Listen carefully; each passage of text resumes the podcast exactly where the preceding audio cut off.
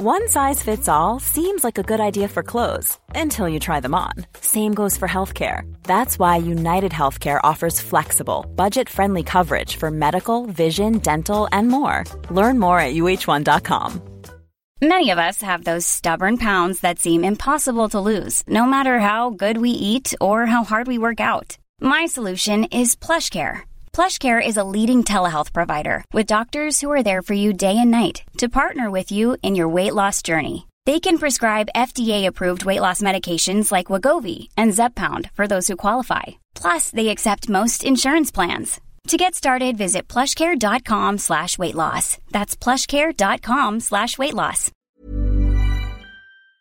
Coming up on DTNS, Instagram unveils new algorithmic secrets. The feds bust criminals using an app that the feds made, and E3 looms on the horizon. What to expect?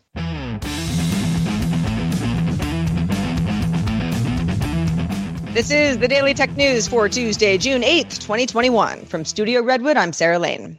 In lovely Cleveland, Ohio, I'm Rich Stroffolino. I'm the show's producer, Roger Chang. And joining us today, Trisha Hershberger, TV host and prolific streamer. Hello, Trisha. Hello, everybody. I like the prolific in front of streamer. I've been I've been working really hard to stream more, so I appreciate that, Sarah. yeah, no, I, I see you streaming all the time. Uh, we're so glad to have you on the show today. Got a lot of news. Uh, before the show, we were talking about high school and how it is a co- complex place to navigate when you're young and impressionable, and how things change between freshman and senior year. If you want a wider conversation on our expanded show, Good Day Internet, you never know what you're going to get on Good Day Internet either, but you can know by becoming a member at patreon.com slash DTNS. Let's start with a few tech things you should know. All right. Well, Apple's Mac shipments in the first quarter experienced a year on year growth of 35.7%, according to Canalys estimates. Sounds great. However, Apple's market share of the computer market fell from 25% in Q1 2020 to 19.5% in the same quarter this year, falling from first to second place, with HP leading all vendors in the US with over 7 million devices shipped, followed by Lenovo and Samsung, reporting growth of 93 and 116%, respectively. Google announced in a blog post that starting in September, it'll make five search provider options visible on almost all Android devices when people are setting them up, and also make participation free for eligible search providers, which will be displayed in random order so that Google won't always show up first. The European Commission said the tweaks were positive following its 2018 order that Google offer more choice to rivals. Google's Stadia game streaming service will launch on Chromecast with Google TV June 23rd, along with a number of Android TV devices, such as NVIDIA's Shield TV. Unsupported device owners can opt into experimental support to play Stadia. All devices need a compatible Bluetooth controller or Google's own Stadia controller to play. Bitcoin's price fell almost 11% after a U.S. government task force recovered most of the ransom paid to DarkSide, the cybercriminal gang that launched a cyber attack on Colonial Pipeline. FBI investigators say they were able to access the private key of one of the hackers' Bitcoin wallets and the Cybersecurity and Infrastructure Security Agency, or CISA, has launched a vulnerability disclosure program allowing ethical hackers to report security flaws to federal agencies. The platform will allow civilian federal agencies to receive, triage, and fix security vulnerabilities, and will also help CISA share information about security flaws between other agencies. All right, let's talk a little bit about uh, some security flaws on the side of a cyber criminal operation. So, the Australian Federal Police and the US FBI announced that a recent three year joint sting operation dubbed Operation Ironside led to the arrest of more than 800 suspects in organized crime all over the world. The authorities used the encrypted device network and app called Anom, that's Anom with a zero, only available on customized phones that exclusively used the app as their only communication platform. So it's a phone, it's a burner phone. You're only doing one thing with it. There's no other information on this phone. Now, this let authorities read up to 25 million messages in real time because the authorities were the ones behind it. Officials reportedly took control of Anom back in 2018 after access to the network was offered by someone who was a convicted criminal as part of a plea bargain for their lighter sentence. So it existed Feds took control of it a few years ago and were running the whole thing. Now, a key to distributing the app was Hakan Ayik, identified as a key influencer by undercover agents those undercover agents, one of them or two of them anyway, gave him access to a handset with the app. He did not know the feds were behind it on. Ayik then recommended the app to other criminal associates. Word gets around. People think this is a great network. There were reportedly more than 12,000 encrypted devices circulating on the black market using the Anom app to communicate, which required a code from an existing user to get onto the service, kind of creates exclusivity, element of trust. You think you're kind of, you know, getting into a cool club. 300 criminal syndicates across 100 countries were reportedly using the app before authorities moved in. In the sting, law enforcement seized three tons of drugs, acted on 20 threats to kill, and seized millions in cash and other assets. This was a big sting operation. Yeah, to sit on that uh, for for quite a for quite a time. And what's interesting, there's a there's a couple interesting parts to this story. One is that you know we've seen a lot of calls from governments uh, all over the world to kind of hey this is you know we need encryption backdoors. We need to be able to access these these chat apps. I guess one way around that is to surreptitiously run your own uh, and then seed it to criminal organizations to kind of get access to that. Uh, so so that in and of itself is interesting. The other thing though is kind of almost the gamification elements that helped to spread this in that you know these were single use kind of burner phone devices that uh, like could only use this app right? They weren't calling they weren't texting they were just using this app for communication. But it has like this clubhouse kind of invite code kind right. of feel to it sarah like you were saying that i think uh, the the pull of that works for apps to make you feel like hey i got to be in on this. And I have to imagine, yes, it, it also is good for you know uh, limiting the circle of people that could possibly communicate with you on this. Theoretically, if you're you know a criminal that's trying to stay discreet, but I I have to imagine that kind of invitation basis had also some allure in and of itself as well. Yeah, I mean, clearly the network existed, you know, on some level before authorities quote took it over. But to have twelve thousand encrypted devices and and many of those devices could kind of be traced back to one person assuming yeah kind of underground word of mouth stuff is i mean that's great uptake on on an app you know? It doesn't even matter what you're using to communicate uh, what, what you're what you're using it to communicate for but you know assuming that you say this is super you know it's super safe no one knows about this look the phone doesn't even do anything else this is it um, that is that is pretty um, that is uh, that's that's uh, that's some scale. Trisha, what do you make of this? I I think that it's it just kind of goes to show for me how much the general population and and uh, how many of us take our privacy and security on our tech for granted. Like I'm sure that a lot of these people thought, "Oh, this is this is an invite only app on my burner phone that everybody that does what I do uh, uses and trusts, so I'm good, right?"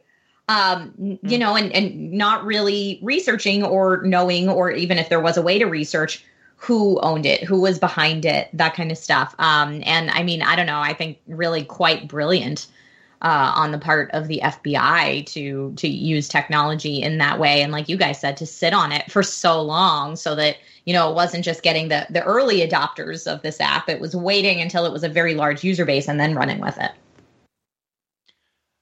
All right. Well, yesterday's show was all about WWDC. Uh, that's Apple's Worldwide Developer Conference, but it is a multi day affair, and there are always a few interesting tidbits that don't make it onto the keynote stage. So we thought we'd, we've corralled some of these, and let's, let's kind of run through them here. Uh, first off, uh, one of the big ones iOS 15 lets the Find My Network locate an iPhone even when the device is nominally turned off, when you've selected like the power off option uh, and it, you know the screen goes dead, a powered off iPhone stays in a low power state on iOS 15 and acts like an AirTag uh, using that same kind of uh, radio that an AirTag would and that low power draw.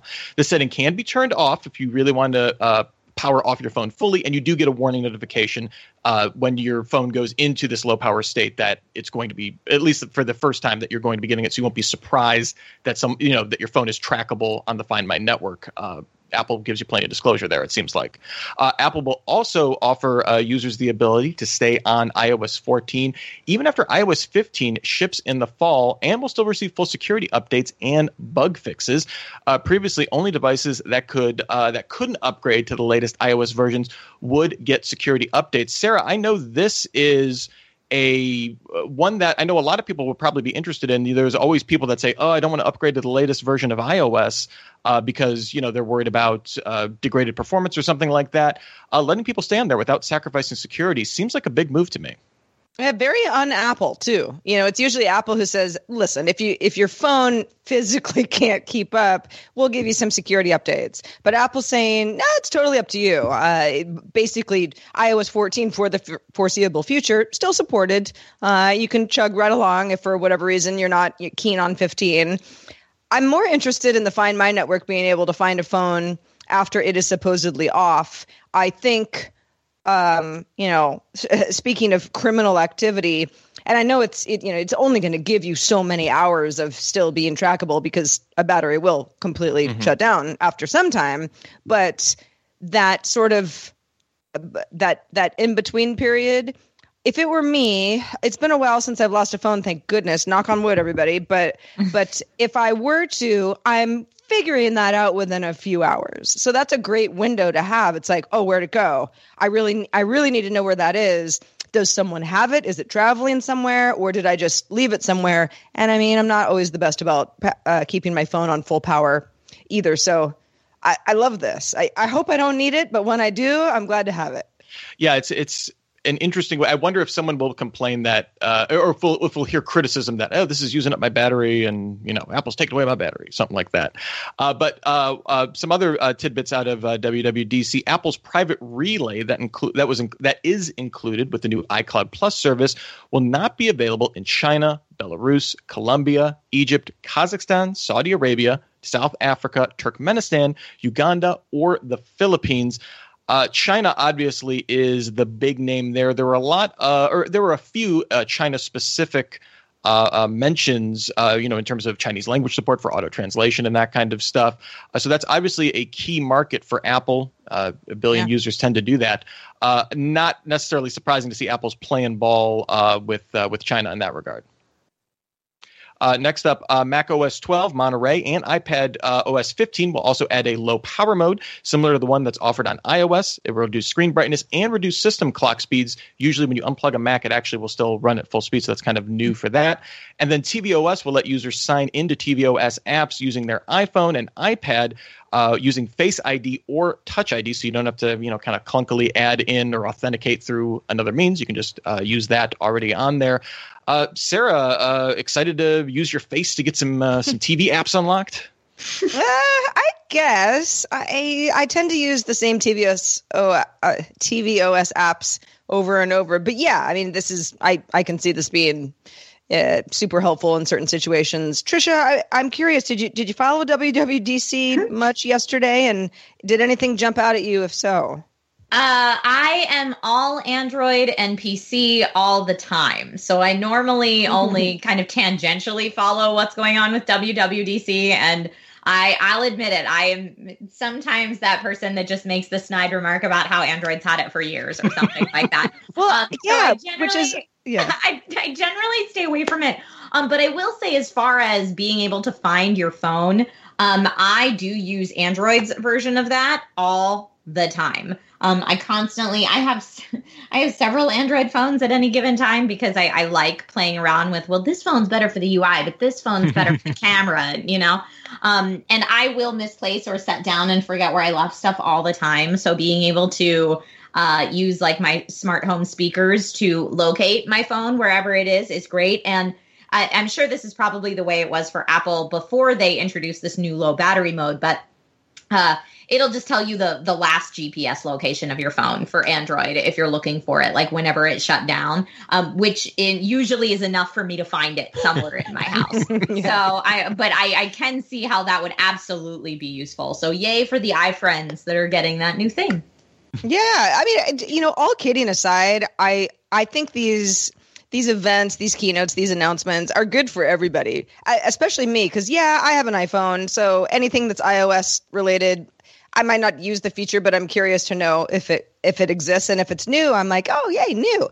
And mm-hmm. it's nice to have the Android community and and others, to, you know, depending on what kind of devices we're talking about, say, well, we've had this for a while, and not even in a snarky way. Just yeah, this is a great feature you yeah. you're going to love it because you're going to like it. yeah, Apple has realized that it is helpful for other for other OSs, and that's why you have it. Mm-hmm. Yeah, absolutely. More tech for more people. There you go. Well, Instagram recently announced that it will change how it filters stories content, which previously preferenced original content over reshared posts. Instagram was basically saying, yeah, we want you to share your own stuff. So that stuff is going to get more attention. Instagram will now shift its algorithm to weigh both types of content equally. Instagram previously previously said that the ranking wasn't meant to suppress stories about particular topics or points of view, and that's something that it was getting called out for doing. Said no, that's not happening. But weighing original content more heavily was resulting in some posts not getting the reach that users expected.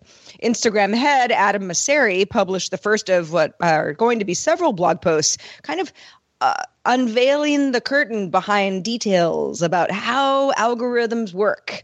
Instagram's feed started out chronologically. You might remember uh, in early 2016, you were just looking at what was most recent. But the company found that users weren't seeing about 70% of all posts in their feeds, including about half of those from close connections. You know, if you're posting more often and and you know that sort of you know it's chronological. We all know how that works. Mosseri now says that Instagram's content stream, its feed, Explore, Reels, all use their own algorithm with different parts of the app ranking content differently based on how people use that section. Content in the main feed and stories use signals about how many likes that a post has, when it was posted, how many times you've interacted with the poster, how many posts a user has liked, previous interaction history with another user all that stuff. You know, it seems kind of obvious, but these are all factors that go into a single algorithm that works differently than another algorithm in another part of Instagram. The company predicts how likely a user is to spend a few seconds on a post or comment on it or like it or save it or tap on the profile photo. All that stuff comes into play because it all indicates interest with content put higher in the feed accordingly. There's some other overall rules, uh, like if there are too many consecutive posts from the same user, some of those might get filtered out because then it doesn't seem like they're spamming you type thing. Explore content uses many of the same signals to match users who have liked similar content to use for post recommendations from accounts that you don't follow. So if you ever wonder why do I why you know why was this recommended to me doesn't seem obvious, Instagram has has its reasons. Reels use similar signals to serve up reels that you'll watch all the way through.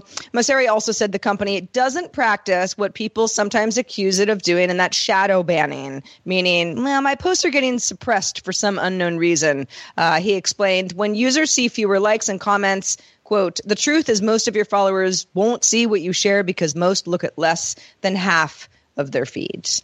Now, Trisha, I know you're you're well aware of of how algorithms work because we're all content creators and we have to navigate different platforms accordingly. Does does any of this surprise you on Instagram side? Um, I mean, the surprising part to me is that apparently they're going to start detailing for us what the algorithm looks like. That's cool. Yeah. Um, and I'm looking forward to seeing those blog posts. And I, I mean, I think we all, like you said, Sarah, generally had an idea that different parts of Instagram op- operate under different algorithms. Um, I had known for a long time that shadow banning was not a real thing um, even though people exist that it is. I think really what it is, especially for in feed, and it looks like from this news as well, also stories, that it's based on your engagement within that early set. So, like for me, I look at the first hour, the first two hours that a post has been live. If it's engaging really well, you know that more of your followers are going to see that post. If it doesn't engage very well within the first hour or two, most of the people who follow your content might not even see it. So it kind of cannibalizes itself. Um, so it's just for me, the way I've always thought of it is really pay attention in the first couple hours and make sure that if there isn't a lot of conversation going on in the comments section to try to get in there and talk to people, respond to comments, like work that comment section so that it does get a little bit more interaction and then therefore Instagram's algorithm might show it to more people. Um, but I mean, they're certainly right. You know, if, if only half of your followers or less are seeing the post, um, because of the engagement that it received early on, or however the algorithm is specifically prioritizing that content, if it's reels, it's watch time, etc., um, then you know you can't expect it to have crazy engagement because most of your people aren't even seeing it. Um, yeah. But I do think that not only with Instagram, but any content creation platforms, when the algorithms are constantly changing and being refined, as content creators, you need to try to keep up with it as best you can. So anytime that a, a platform comes forward like this and says, "Hey, we're going to lay it all out for you," to me, I'm like, "Hey, hats off." Thank you for that. Make it transparent. Please communicate with your creators because I feel like that helps the entire ecosystem. So I'm excited to see this news. Yeah, that's a really good point. Um, I always I joke that I'm I'm terrible at self promotion, but really I'm just afraid of it because there's so many things I don't really understand, you know. And if you try a certain technique and you're like, well, is it because people don't like me or because I'm just not good at the game? So much of the time, it's because it's not that people aren't trying; they just don't really understand. So yeah, it's a really good point about um, let, letting folks in a little bit more, especially when you do use social media, not just for like a cool photo that doesn't necessarily mean anything, you know, but to, you know, you wrote a new book. Maybe you're letting the world know about that or, or you made a cool video or, or there's something else that you're, you're actually promoting. You had a really great episode of Daily Tech News Show and you want everyone to know about it. Exactly. Yes. And, you know, I like to think we do more days than not. If you need just the headline, sometimes you don't have time for a whole DTNS episode, and that is cool with us. I mean, we'd love to have you here, but also check out our related show, Daily Tech Headlines, all the essential tech news in about five minutes at dailytechheadlines.com. If you thought the only way to get a more defined jawline with natural looking results was through surgery, think again. Juvederm Volux XC is a non surgical injectable gel filler that improves moderate to severe loss of jawline definition and can help you achieve natural looking results with little downtime. Even better, this improved definition lasts up to one year with optimal treatment. No maintenance required. Improve jawline definition for a smooth, sculpted look with Juvederm Volux XC. For important safety information and to find a licensed specialist, visit juvederm.com. That's J U V E D E R M.com. Not for people with severe allergic reactions, allergies to lidocaine, or the proteins used in Juvederm. Common side effects include injection site redness, swelling, pain, tenderness, firmness, lumps, bumps, bruising, discoloration, or itching. There's a risk of unintentional injection into a blood vessel, which can cause vision abnormalities, blindness, stroke, temporary scabs, or scarring. Talk to a licensed specialist specialist to find out if it's right for you.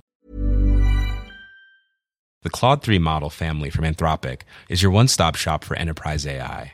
With models at every point on the price performance curve, you no longer have to make trade offs between intelligence, speed, and cost. Claude 3 Opus sets new industry benchmarks for intelligence. Sonnet strikes the perfect balance between skills and speed, and Haiku is the fastest and lowest cost model in the market perfectly designed for high volume, high speed use cases. Join the thousands of enterprises who trust Anthropic to keep them at the frontier. Visit anthropic.com slash Claude today. My business used to be weighed down by the complexities of in person payments. Then, Stripe Tap to Pay on iPhone came along and changed everything. With Stripe, I streamlined my payment process effortlessly. No more juggling different methods. Just a simple tap on my iPhone, and transactions are complete. What's truly remarkable is how Stripe caters to all my customers' preferences. Whether they're using cards, Apple Pay, or other digital wallets, Stripe ensures a smooth checkout experience every time. Setting up Stripe was a breeze, taking just minutes to get up and running. From local markets to global retailers, Stripe helped me expand my reach and grow my business with ease. To learn how Tap to Pay on iPhone and Stripe can help grow your revenue and reach, visit stripe.com slash tap iPhone.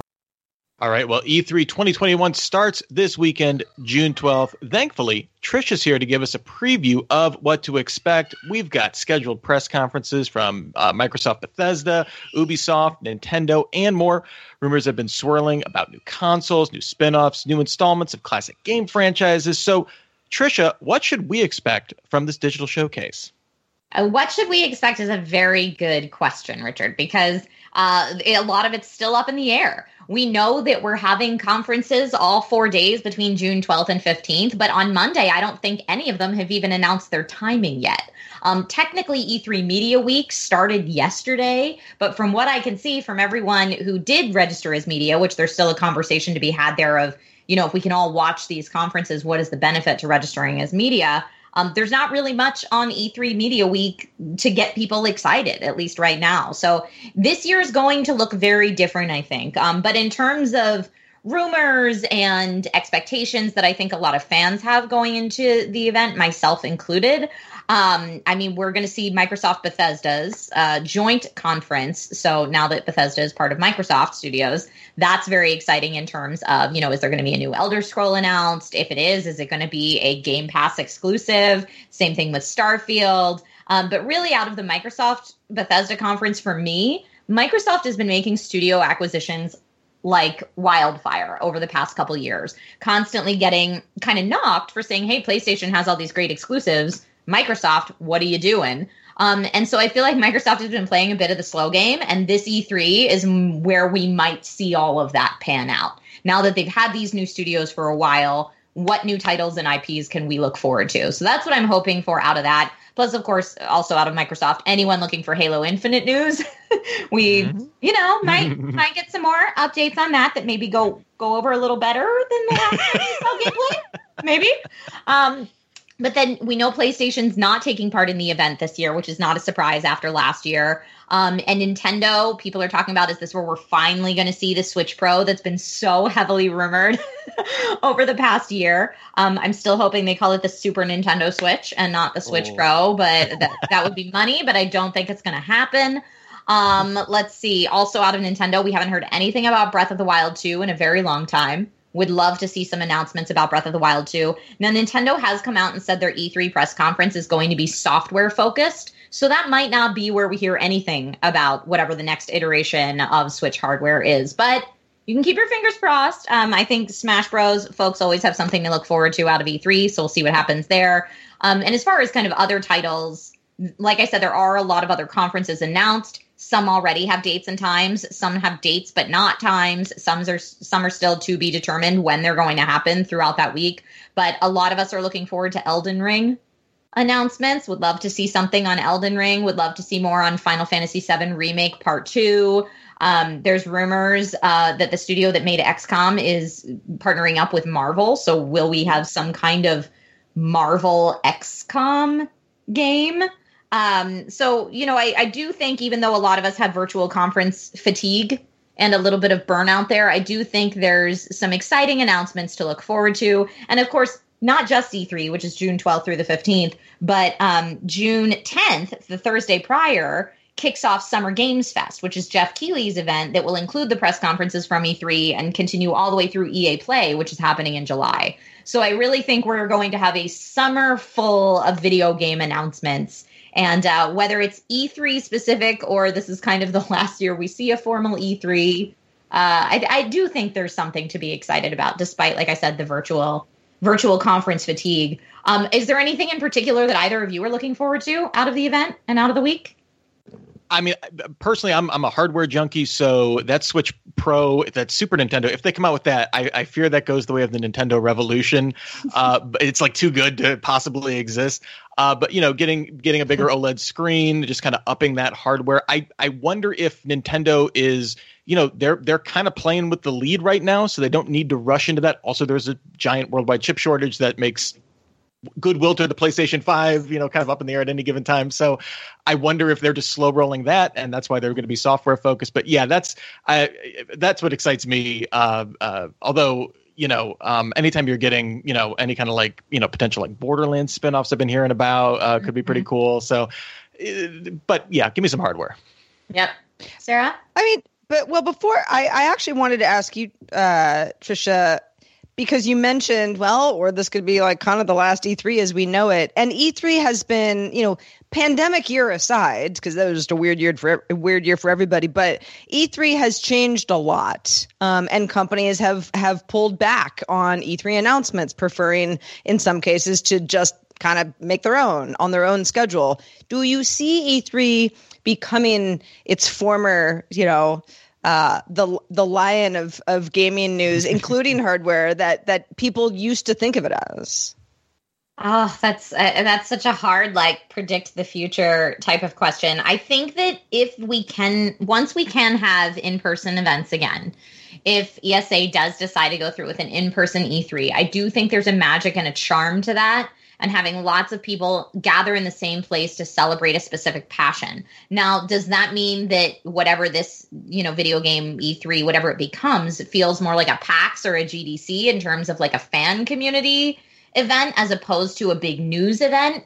Maybe. Or maybe E3 as we know it kind of just goes goes by the wayside and becomes a dinosaur and we see more of like a summer of gaming type event like IGN or uh, Geoff Keighley Summer Games Fest are doing where each individual company has their time and has their moment and has their space to make their specific shows. Um, I mean, we've seen PlayStation just did their Forbidden West one. What was that, like a week or two ago? Um, that just focused on Horizon Forbidden West gameplay. And Nintendo's been doing Nintendo Directs with a lot of success for a while now. So maybe that is the future. But to me, there is something magical about having everyone gathered in one place for a few days to celebrate everything video games and get all that in one time. And is it a is it an absolutely um, wild time if you work in the games industry? 100%, but it sure is fun.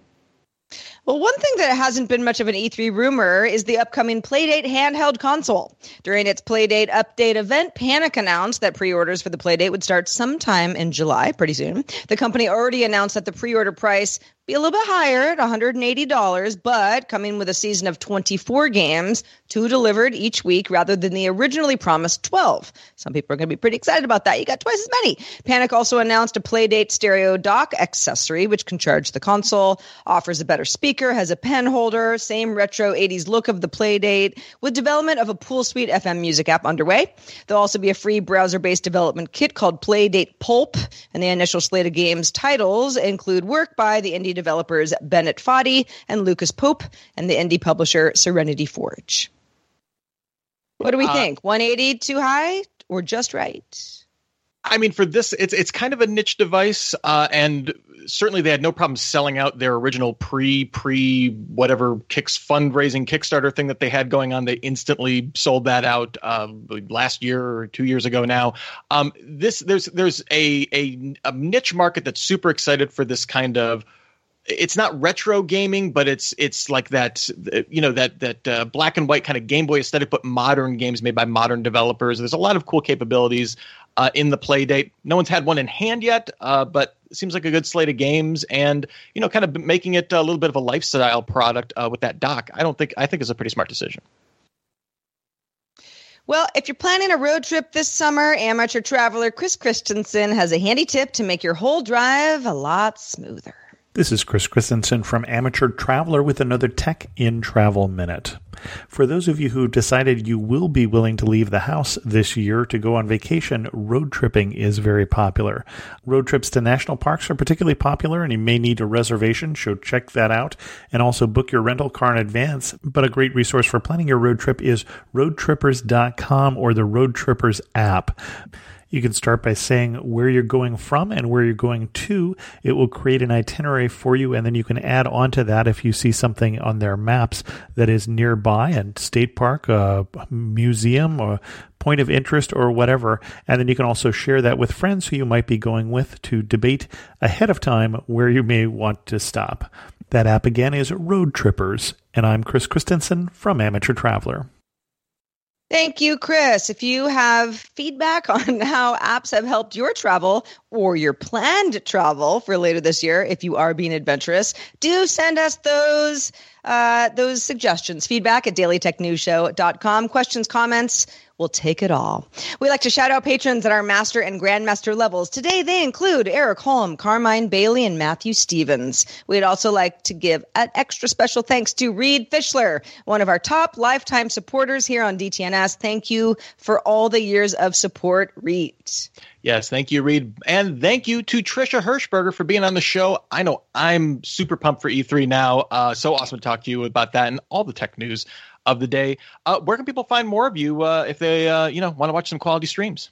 Um, if people want to find more of me, I mostly stream here on Twitch, twitch.tv slash Trisha Hershberger. Um, my YouTube is the same slash Trisha Hershberger. And then on Instagram and Twitter and Facebook, I'm at that girl Trish with no I in the girl. So just that GRL Trish. And uh, yeah, I'll be streaming later this afternoon. I'll do an indie games showcase. So if you like indie games, stop on by. And thank you guys so much for having me today. This was fun.